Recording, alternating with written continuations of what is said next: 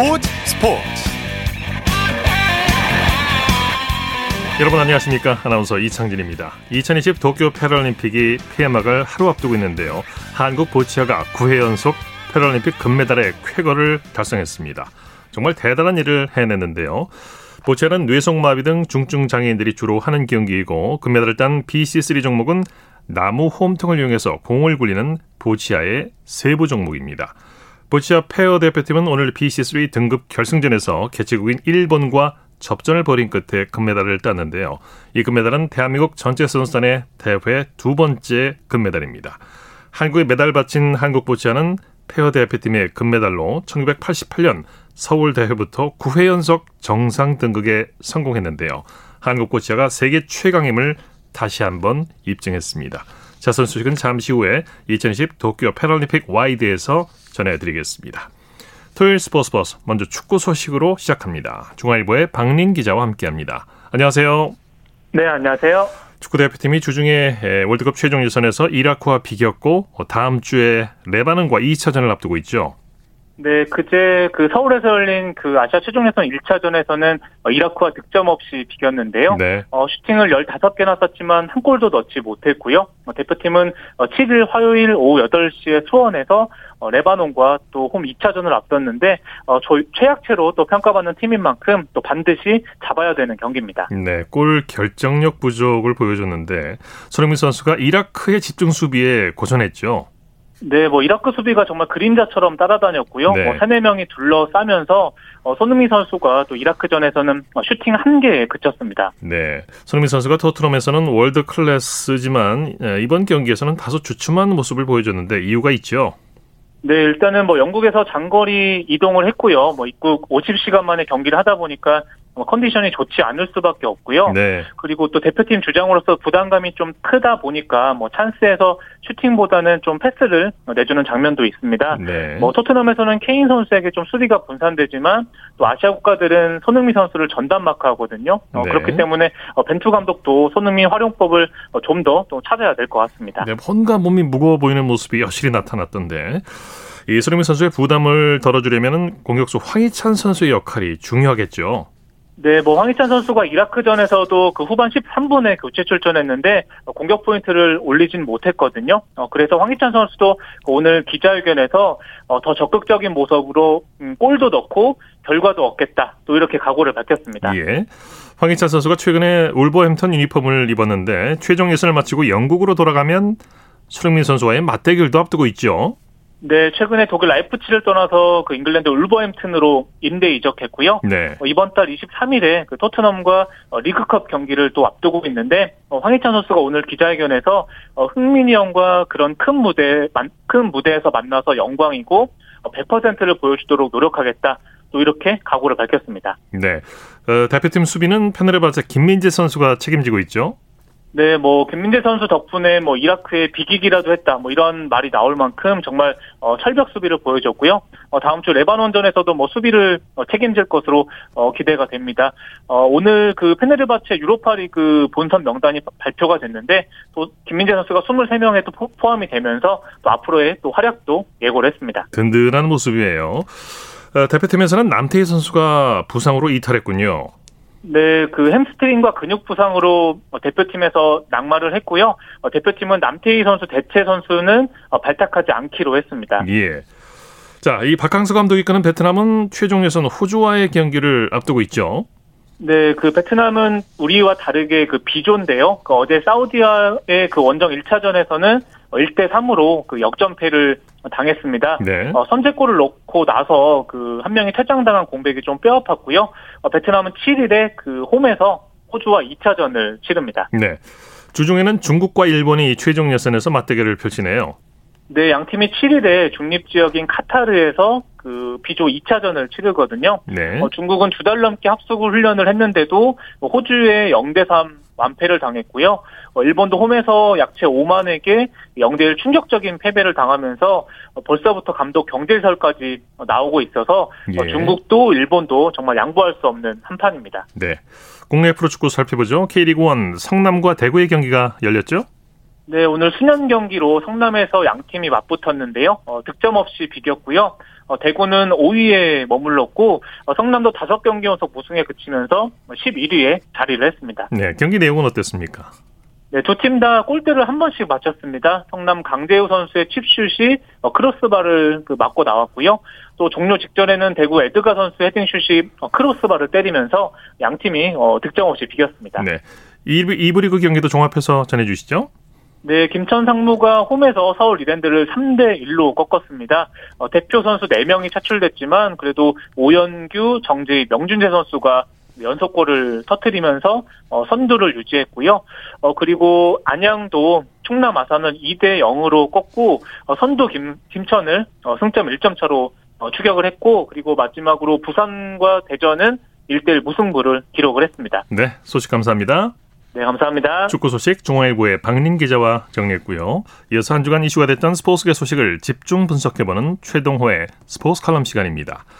FC 서울이 한때는 K리그를 대표하는 팀이었죠. 최근 들어서 부진을 면치 못하더니 급기야 2부 리그 강등 위기에 처해 있습니다. 스포츠 평론가 최동호 씨와 함께 그 이유를 짚어보겠습니다. 안녕하십니까? 예, 안녕하세요. 네, FC 서울이 올 시즌에도 꼴찌로 밀려나면서 2부 리그 강등 위기를 겪고 있어요. 어, 예, 그렇습니다. 예, FC 서울이 현재 이 6승 7무 13패, 승점 25점인데 꼴찌입니다.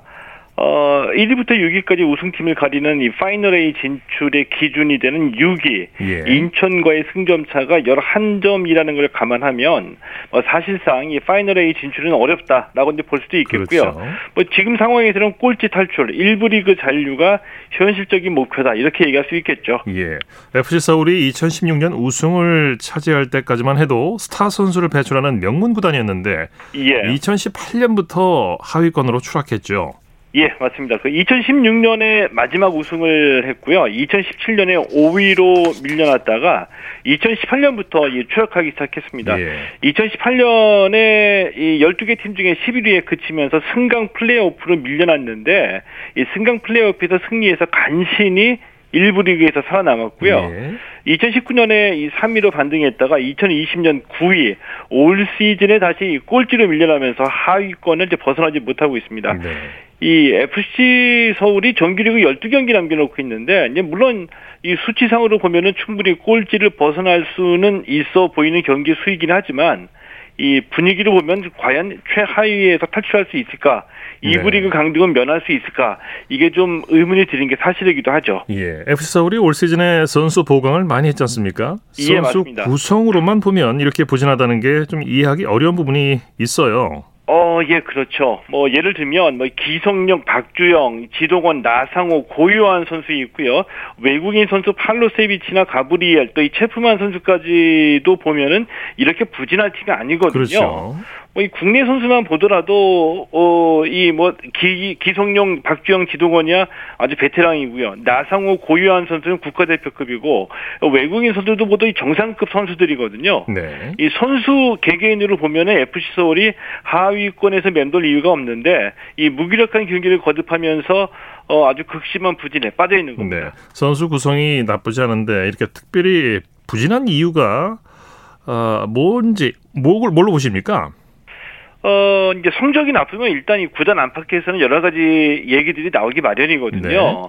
그런데 일단 눈에 보이는 것만 말씀을 드리면 이제 대표적인 사례가 지난 29일 제주 유나이티드 전입니다. 네. 그러니까 서울이 0대 1로 패했거든요. 이제 이 경기에서 어, 선제골을 내줬는데 선제골을 내주면 뒤지고 있는 팀이 공격적으로 만회해 나서는 게 당연하죠. 그렇죠. 근데 오히려 이 서울 선수들이 뒤지고 있는 상황에서 공을 돌리면서 시간을 보내는 듯한 이 플레이를 한 겁니다. 예. 이기겠다고 달려드는 모습이 보이지 않았죠. 어, 이 치열한 경쟁심, 이기겠다는 의지, 이게 이제 보이지 않는 다는 지적이 계속 나오고 있고요. 29일 말씀드린 이 제주 경기가 대표적인 사례고, 이 박진석 감독도 이 확실한 플랜 A를 고수하지 못하고 매 경기마다 전술이 바뀌고 있다는 것도 좀 문제점이라고 지적은 하고 싶습니다. 예. 박진석 감독이 FC 서울 부활의 책임을 지고 긴급 투입된 해결사인데요. 아직 예. 자리를 잡지 못하고 있는 것 같아요. 어, 잡지 못했죠. 네. 이 박진석 감독, 그 지난해 광주 FC에서 파격적이고 공격적인 전술로 호평을 받은 젊은 감독이거든요. 네.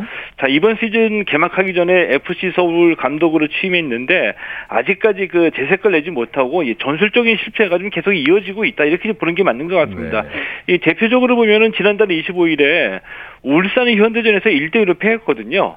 3백으로 나선 전반에 두 골 내주면서 어려운 경기 펼쳤는데 이 4백으로 바꾼 뒤에 주도권을 잡고서 울산을 밀어붙였습니다. 이제 그러면서 한 골 많이 있는데 네. 이렇게 3백, 4백 확신 없이 왔다 갔다 하다가 결과를 놓치는 이런 경기 흐름이 좀 자주 나오고 있는 거죠. 네.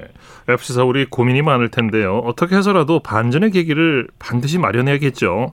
어, 예, 그래도 되겠죠. 이제 성적이 나쁜 이유는 여러 가지가 있을 수는 있거든요. 예를 들면 이 구단 프런트의 전횡이라든지 선수 구성의 문제도 있고요. 그런데 이, 이, 이 이런 문제라기보다는 FC 서울은 지금 서, 선수들이 좋은 구단이거든요. 네. 열심히 잘 뛰던 선수들이 왜 최선을 다하는 모습을 보이지 않을까?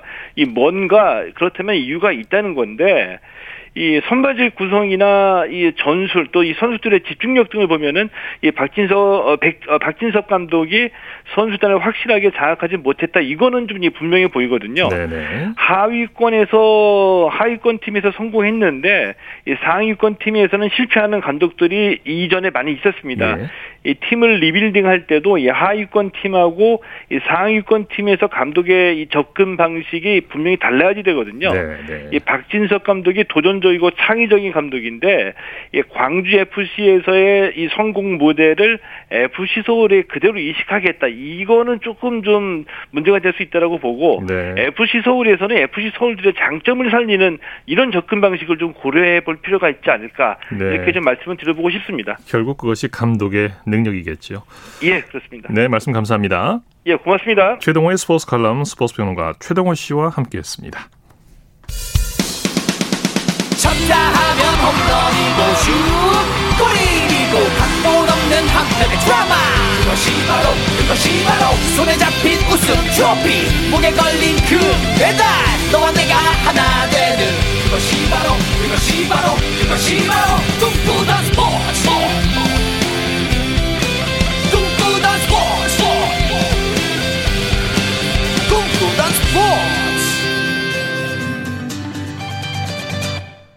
토요일 스포츠 스포츠 생방송으로 함께하고 계십니다. 9시 34분 지나고 있습니다. 이어서 우리에게 환희와 감동을 안겨준 스포츠 스타들의 활약상을 살펴보는 스포츠를 빛낸 영웅들 시간입니다. 정수진 리포터와 함께합니다. 어서 오십시오. 네, 안녕하세요. 어, 오늘 소개해 주실 영웅은 누굽니까? 네, 오늘은 철의 여인이라고 불릴 정도로 여러 도전을 하면서 꾸준함과 끈기를 보여주고 있는 장애인 선수 핸드사이클의 이도현 선수 이야기 함께 해 보겠습니다. 예.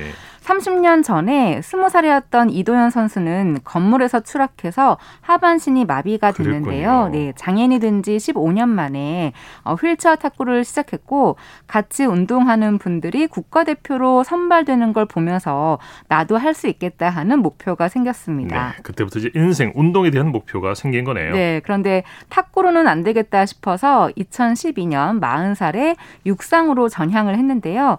그해 장애인 전국 체육대회 창 원반 포환 던지기에서 모두 한국 신기록을 세우면서 3관왕에 올랐지만 네. 국제 대회에 출전하기에는 많이 부족한 실력이었기 때문에 핸드사이클이라는 종목을 택했습니다. 참 대단한 의지와 도전입니다. 네. 핸드사이클 어떤 종목인지 소개해 주시죠. 네, 그러니까 누워서 손으로 페달을 돌리는 그런 사이클인데요. 이도현 선수가 핸드사이클을 시작한 지 5개월 만에 국내 대회에서 우승을 했습니다. 네.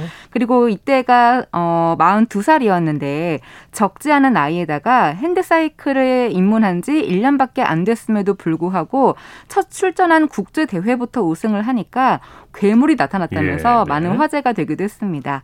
그러면서 2014 인천 장애인 아시안 게임에서 핸드사이클 개인 독주와 도로 경주 종목에서 모두 우승을 하면서 2관왕에 올랐는데요. 네. 관련 내용은 2014년 10월 23일 KBS 뉴스 광장에서 들어보시죠. 마흔이 넘은 나이에 장애인 사이클에 입문해서 1년 만에 세계 정상에 오른 선수가 있습니다.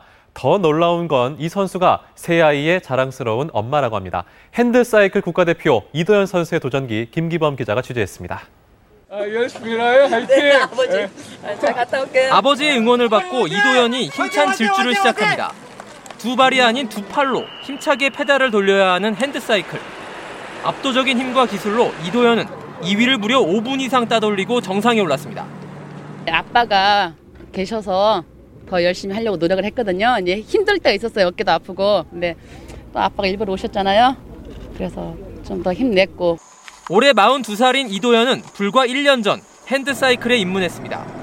하지만 피나는 노력 끝에 아시아 선수 최초로 세계 선수권 대회를 우승하며 모두를 놀라게 했습니다. 늘 묵묵히 지원을 아끼지 않은 가족의 도움이 없으면 불가능했습니다. 앞으로도 열심히 열심히 하고 어? 나 너 운동하는 거 안 말길란 게네 마음대로 열심히 하고. 19살 불의의 사고로 하반신 마비가 됐지만 이도현은 결코 삶의 희망을 놓지 않았습니다. 장애 속에서도 새 아이의 엄마로 누구보다 열심히 살았습니다. 하루 6시간 이상 계속되는 고된 훈련도 엄마를 자랑스러워하는 딸들을 생각하며 견뎌냈습니다. 내 자신을 다시 찾았어요. 그리고 애들한테 좀 어딘지 모르게 당당한 엄마가 된 것 같고. 부록의 나이에 새로운 도전을 시작한 이도현은 2년 뒤 리우 패럴림픽 정상을 향한 질주를 계속합니다. 정말 가슴 뭉클한 소식이에요. 네. 어, 세자매 엄마 선수의 의지와 도전에 박수를 보내드립니다. 네, 이때 그 핸드사이클 여자 개인전 16km 종목에서 27분 44초 11로 2위에 무려 5분 이상 앞선 기록으로 금메달을 획득했습니다. 네. 그리고 2016 리우 패럴림픽 때 그 핸드사이클 도로 경주에서 은메달을 받았고요.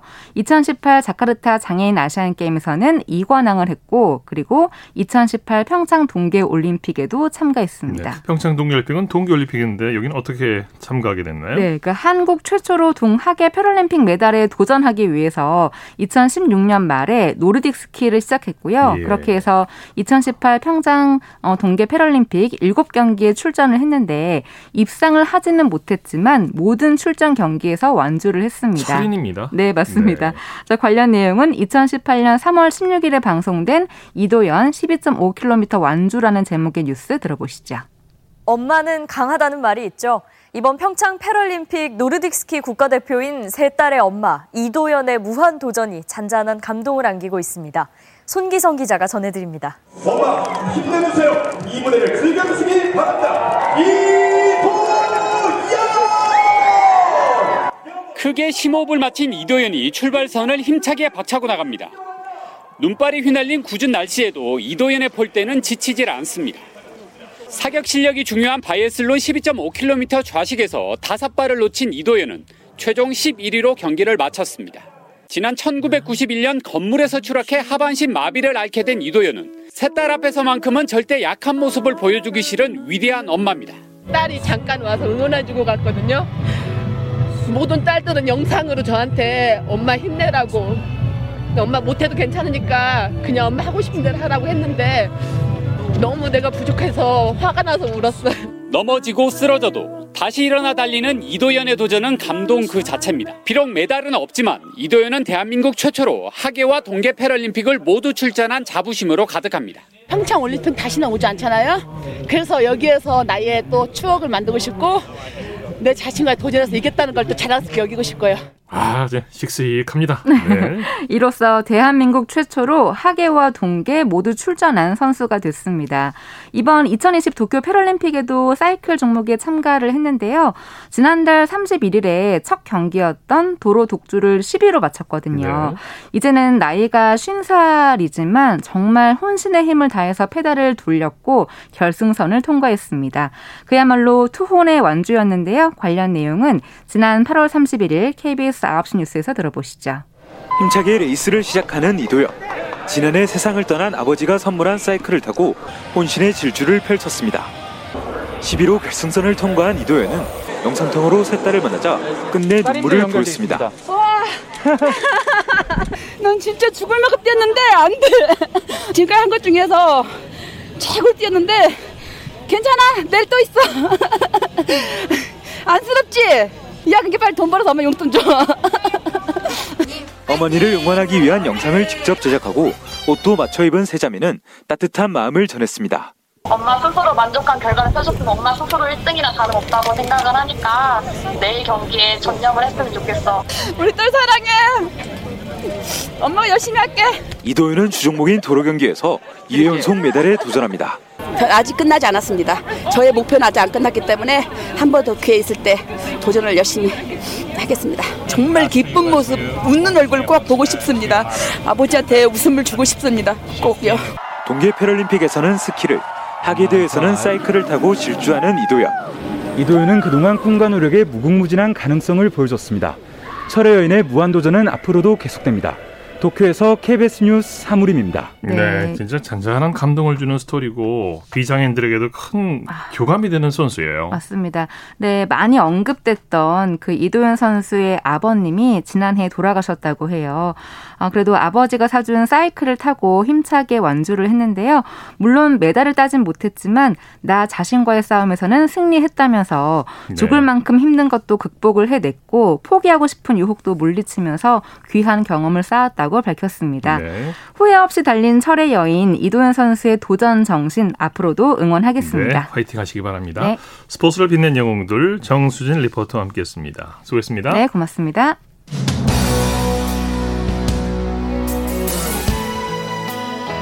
이창진 아나운서가 진행하는 KBS 일라디오 주말 스포츠 스포츠 2020 도쿄 패럴림픽 와이드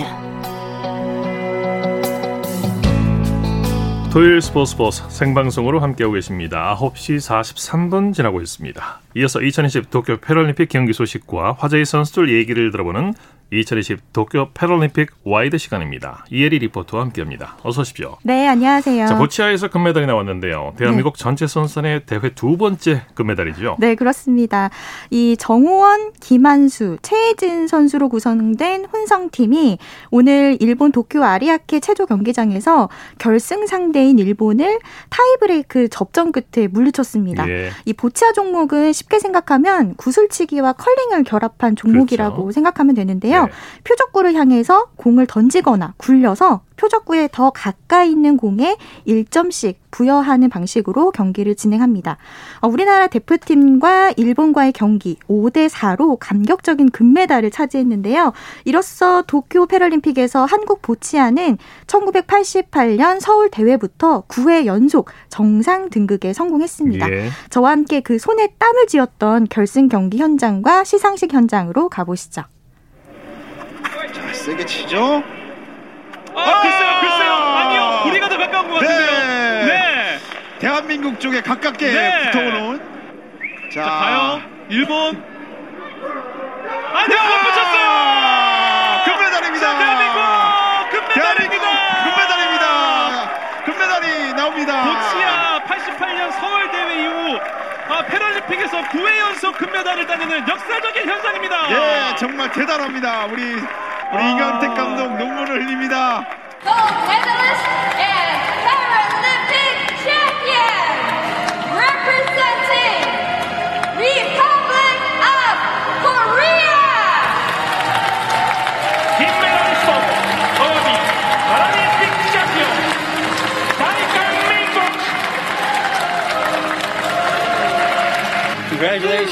Paralympic champion. It's tremendous watching you compete.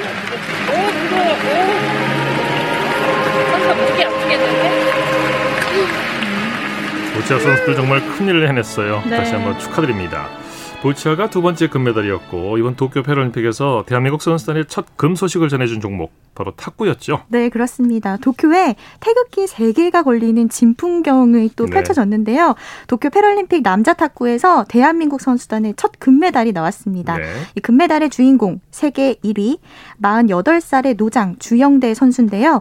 이 주영대 선수 지난달 30일 월요일에 도쿄 메트로폴리탄 체육관에서 열린 탁구 남자 단식 결승전에서 우리나라의 김현욱 선수를 3대 1로 꺾고 금메달을 거머쥐었습니다. 네. 어, 특히 이 등급의 남 남자 단식 종목에는 세계 1위 주영대 선수가 금메달, 그리고 김현욱 선수가 은메달, 남기원 선수가 동메달을 따냈는데요.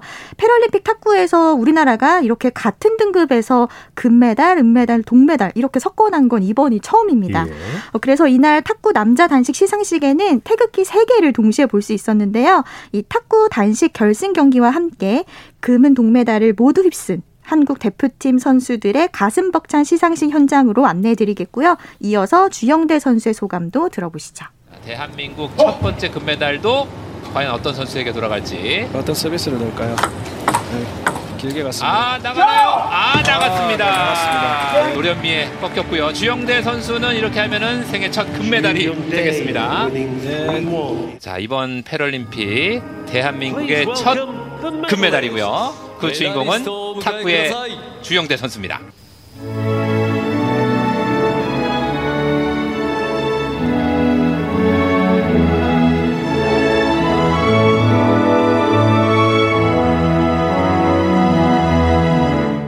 처음 목표가 태극기 3장을 다 걸자라는 목표 1차 목표였는데 1차 목표를 달성을 했고 그 앞으로도 계속 그 최강을 유지하며 가면서 또 이어날 생각입니다. 도쿄 오기 전에 좀 몸이 아파가지고 한 2주 정도를 병원에 입원도 하기도 하고 그래가지고 한 4강까지를 봤는데 하면서 욕심이 생겨가지고 금메달까지 온 것 같습니다.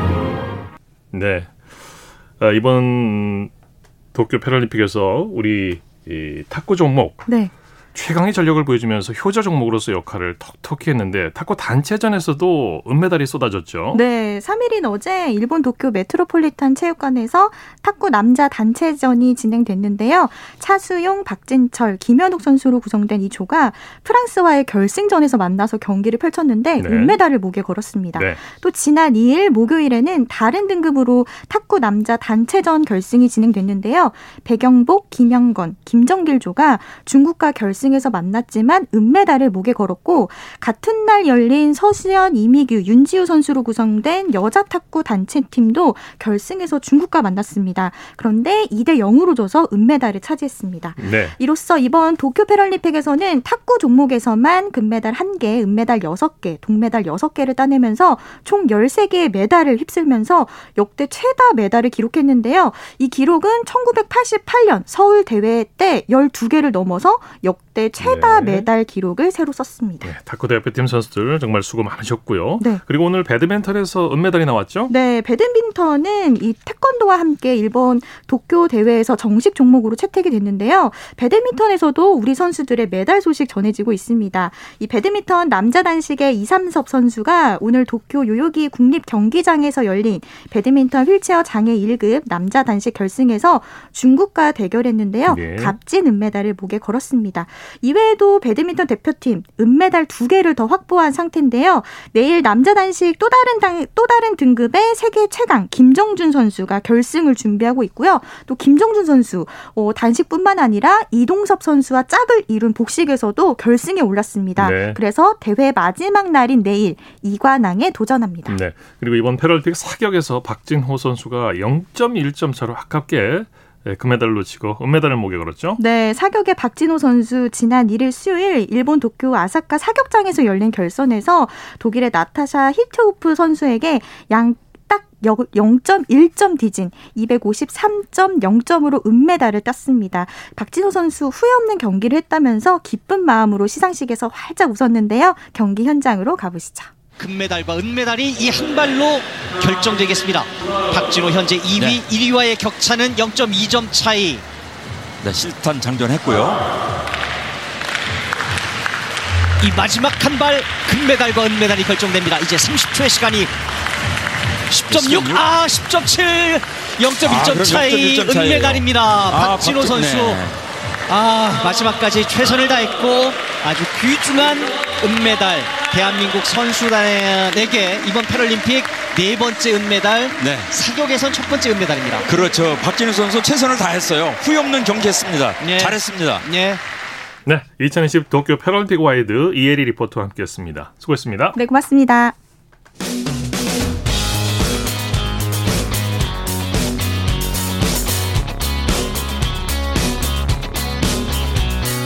따뜻한 비판이 있습니다. 냉철한 분석이 있습니다. 스포츠 스포츠. 이어서 프로야구 소식입니다. 스포츠 서울의 윤세호 기자와 함께합니다. 안녕하세요. 네, 안녕하세요. KT와 LG 1, 2위가 맞대결을 벌였는데 KT가 대성을 거뒀네요. 네, 지금 뭐 선두 대결을 벌이고 있는 KT와 LG가 오늘 잠시에서 격돌을 했습니다. 네. 1위 KT가 2위 LG에 11대 1로 완승을 거두면서 3경기 차이를 만들었습니다. 네. KT 선발 고영표 선수 역시 LG 킬러네요.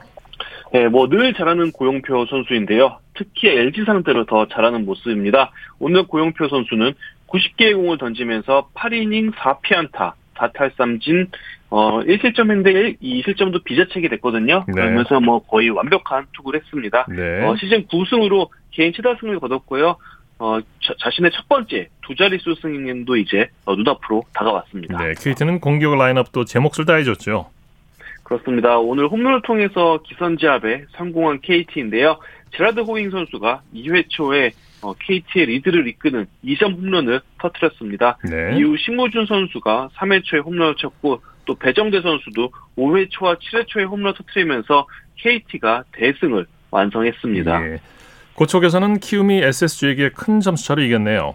네, 고척돔에서 열린 키움과 SSG 경기에서는 키움이 9대 2로 승리했습니다. 네. 키움 선발 투수 최원태 선수가 7이닝 동안 1점밖에 내주지 않으면서 좋은 모습을 보여줬고요. 일곱 번째 승리를 거뒀습니다. 네. 사실 최원태 선수가 지난주 경기에서는 이제 11점이나 내주면서 굉장히 고전했는데 네. 그 부진에서 곧바로 탈출하는 모습이었고요. 특히 볼넷 없이 좋은 투구를 하면서 반등하는 모습을 또 보여줬습니다. 네, 네. 그동안 오- 부진하던 감독- 네. 키움 타선이 다시 살아났어요.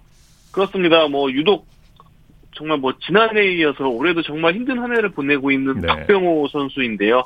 하지만 오늘 3회에 말루 홈런을 터뜨렸습니다. 네. 개인 통산 여섯 번째 말루 홈런으로 올 시즌 13번째 홈런을 기록을 했고요. 외국인 타자인 윌 크레이크 선수도 5타수 3안타로 활약했습니다. 네. 어, 키움의 브리검 선수 이미 탈퇴를 발표했네요. 네, 결국 브리검 선수와 키움 구단의 인연은 이어지지 못했습니다. 네. 어, 브리검 선수가 이제 올림픽 브레이크를 앞두고 이제 출산이 앞, 출산을 앞두고 있는 와이프의 병간호를 위해서 미국으로 떠났었는데요. 예. 어, 와이프의 상태가 이제 출산 후에도 호전되지 않았고 또 이게 또 엎친 데 덮친 격으로 어, 플로리다에 있는 집이 최근 그 토네이도에 따른 침수로 지금 집이 완전히 어, 뚫려, 아. 뚫려 나간 상태라고 합니다. 그렇군요. 그러면서 예, 브리검 선수가 신변에 좀 여러 가지 안 좋은 일이 많이 겹치면서 아. 어, 브리검의 이제 귀국 일정이 잡히지 않았었고요. 어, 키움은 어쩔 수 없이 또 브리검 선수를 이미 탈퇴 공시를 했습니다. 네. 이로써 키움은 외국인 선수 두 명으로 남은 시즌을 치러야 아이고, 합니다. 이 천재지변의 피해를 당했군요. 자, 롯데와 NC의 경기는 어떻게 됐습니까? 네, 어, 창원 NC파크가 이제 두 달 만에 관중 입장이 이루어졌는데요. 어, 오늘 2,000명이 넘는 관중이 야구장을 찾았고요. 그러면서 뭐 NC와 롯데, 롯데와 NC의 뜨거운 경기가 진행이 됐습니다. 네. 네, 뭐 롯데가 8대2로 NC를 꺾으면서 3연승을 달렸고요. 어, 공동 7위까지 올라서면서 내심 지금 롯데도 포스진을 노리고 있습니다. 네. 선발 박세웅 선수가 호투했죠. 올림픽 경험을 통해서 한층 더 성장한 게 아닌가 싶은 박세웅 선수입니다. 예. 오늘 7이닝 2실점으로 시즌 7승째를 거뒀는데요. 와, 사실 어제 롯데가 더블헤더를 하면서 불펜 투수의 소모가 좀 있었는데 박세웅 선수가 오늘 긴 이닝을 소화하면서 어, 불펜진 그리고 뭐 마운드 전체에 힘을 불어 넣어줬습니다. 네. 더불어서 롯데 타자들 어, 전준우, 마차도, 안중열 선수도 적시타를 터트리면서 팀의 승리에 보탬이 됐습니다. 예. 삼성의 질주가 대단하네요. 두산을 꺾고 5연승이에요. 그렇습니다. 삼성이 5년 만에 포스즌 진출은 물론 지금 정상까지도 바라보고 있습니다. 네. 오늘 대구 삼성 라이온즈 파크에서 열린 수상과 홈 경기에서 11대 4로 5연승을 달렸고요. 더불어 리그 최초 KBO 리그 최초 2,700승째도 달성을 했습니다. 네. 삼성 선발 몽고메리 선수 드디어 데뷔 첫 승을 거뒀네요. 사실 지금 삼성 선발진에서 가장 어, 키를 쥐고 있는 선수가 몽고메리 선수인데요. 그동안 좀 부진하긴 했는데 그래도 오늘 6이닝 무실점으로 활약하면서 여섯 번째 도전 만에 한국 무대 첫 승을 거뒀습니다. 네. 박혜민 선수도 의미 있는 기록을 세웠죠. 네, 1번 타자 박혜민 선수가 오늘 2회에 2타점 2루타를 쳤는데요. 그러면서 시즌 100번째 안타를 달성을 했습니다. 네. 박혜민 선수는 역대 36번째로 7년 연속 100안타 이상을 기록을 하고 있습니다. 네. 하나와 기와의 경기는 어떻게 됐습니까? 네, 대전에서 열린 하나와 기아 경기는 하나가 6대 2로 승리했습니다. 네. 경기 내용 정리해 주시죠. 네, 김민우 선수 또한 박세영 선수처럼 이번에 올림픽을 경험하면서 더 성장한 게 아닌가 싶습니다. 오늘 선발 등판한 하나 김민우 선수 어, 7과 3분의 2이닝 1실점 호투로 입단 6년 만에 드디어 두 자릿수 승을 달성을 했습니다. 네. 지난해부터 박민우 선수가 그래도 하나 선발진의 희망이 되고 있는데 확실히 올해 하나의 토종 선발 투수로 자리매김한 모습입니다. 네. 자, 코리안 메이저리그 소식 살펴보죠. 선발 출전한 김하성 선수 장타를 생산했네요. 네, 샌디에고 김하성 선수 오늘 휴스턴과 홈 경기에 8번 타자 2루수로 출장을 했습니다. 네. 5경기 만에 선발 출장을 했고요. 2루타 포함 4타수 1안타 1득점을 기록을 했는데요. 무엇보다 일단 33일 만에 2루타로 장타를 기록한 게 김하성 선수에게 좀 의미가 있지 않을까 싶습니다. 네, 박효준 선수는 홈런 프로를 쏘아 올렸고요. 네, 피츠버그 박효준 선수는 오늘 시카고 컵스와 원정 경기에 또 8번 타자 3루수로 출장을 했고요. 솔로포 포함 4타수 1안타 1타점을 기록을 했습니다. 네. 어, 지난달 11일에 세인트루이스전에서 첫 홈런을 쳤는데 2호 홈런을 오늘 기록한 박효준 선수입니다. 네, 소식 감사합니다. 네, 감사합니다. 프로야구 소식 스포츠 서울의 윤세호 기자와 함께했습니다. 스포츠 스포츠 오늘 준비한 소식은 여기까지고요. 내일도 풍성한 스포츠 소식으로 찾아뵙겠습니다. 함께해 주신 여러분 고맙습니다. 지금까지 아나운서 이창진이었습니다. 스포츠 스포츠